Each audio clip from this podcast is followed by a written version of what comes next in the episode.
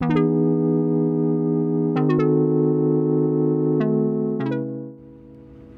い皆さんこんばんは。えっ、ー、と8月ちげえやもう9月ですね。2日。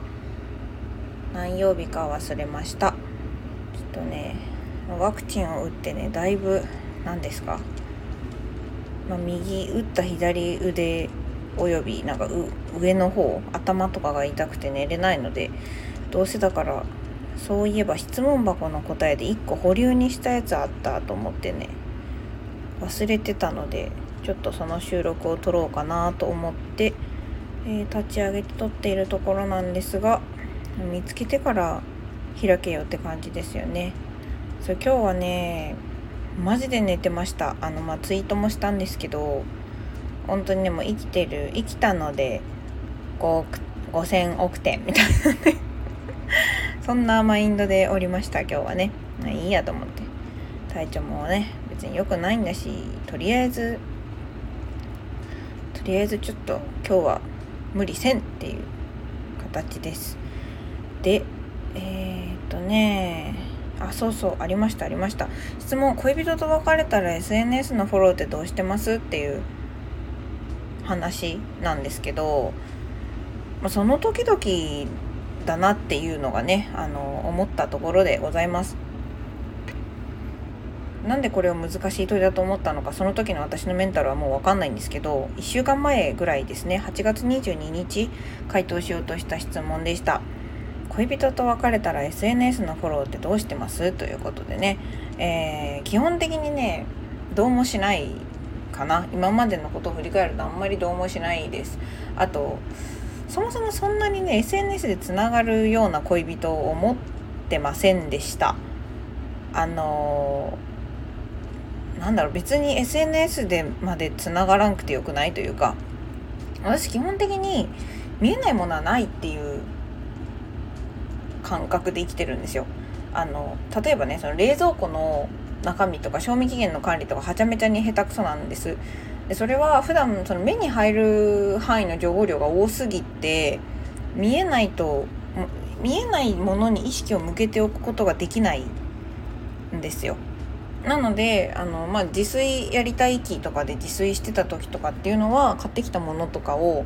あの 賞味期限をね冷蔵庫の外に貼ってあるホワイトボードに書くとかしてましたね。っていう風にこう視界に入る状態を作らないと分かんないんです。ないんです。私にとっては。で逆にその逆であの視界に入んなければないのでなんか SNS でつながってるとなんだろうな。えなんかなんでこの日私も休みなの知ってたのになんかあのなんか楽しそうに遊んでるの？みたいななんか私に連絡してくれてもいいのにみたいななんか無駄な気持ちをね生んで感情を揺さぶられることになるので基本あんまり SNS をねなんか恋人とねつながるっていうのがあんまり好まないんですね。で別に直接話したかったら話せるし会いたい時に会えればいい会えるやんっていう間柄のはずなのでなんかそういう大衆に向けた発信と私に向けた発信を混同したくないっていうのはあります。でじゃあまあ仮にねそのフォローしてたとしてねどうするかって別になんかやっぱりどうもしないんですよね。ただあの私の感情が荒れちゃうようならあのそっと外します。別になんかブロックとかもしないしって言ってもねなんかこれどういう別れ方かとかにもよると思うんですよね。お互いがまあ一応なりとも話し合ってこう、まあ、傷ついたとしても2人でちゃんとこうね別れましょうっていう曲がりなりにも合意に一旦至ってのことであれば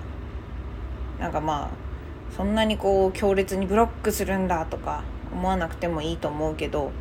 でもそれで自分の感情が荒れちゃってなんか健やかにいられないんだったら別にブロックしたらいいと思うんですよ。でなんかブロックしてなんかこう向こうが連絡取ろうと思った時になんかブロックされてますとか出て相手を傷つけちゃうの嫌だなとかいやもう別れるってなってる時点でお互い傷ついてるんで今更何を善人ぶってるんですかみたいなことだと思うんですね。ね痛み分けってことです。なんかどっちから別れた別れを告げたとか言い出したとかっていうより一回こうやってつながったものを引きちぎるっていうことはまあ合わなかったってことだとも思うし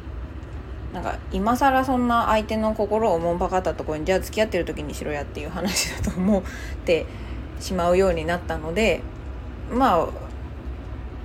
何もしないかなって思います。はい。そんな感じかな。ちょっとダラダラ喋りましたがこんなところです。こんな時間のね収録をもしリアタイで聞いてる人がいたらねあの夜を超えるのが下手くそな仲間なのかそれともエネルギー量が多すぎてあの24時間っていう生活リズムでは適応しない人なのかわからないですけれども、まあ、聞いてくれてありがとうございました。ゆずぽんでした。またね深夜にこういう変な収録変なのかな。あの思ってること適当にしゃべるだけの収録上げていくかもしれませんのでまあその時は聞いて何かしらコメントとかもらえると、えー、私が喜びます。ということでありがとうございました。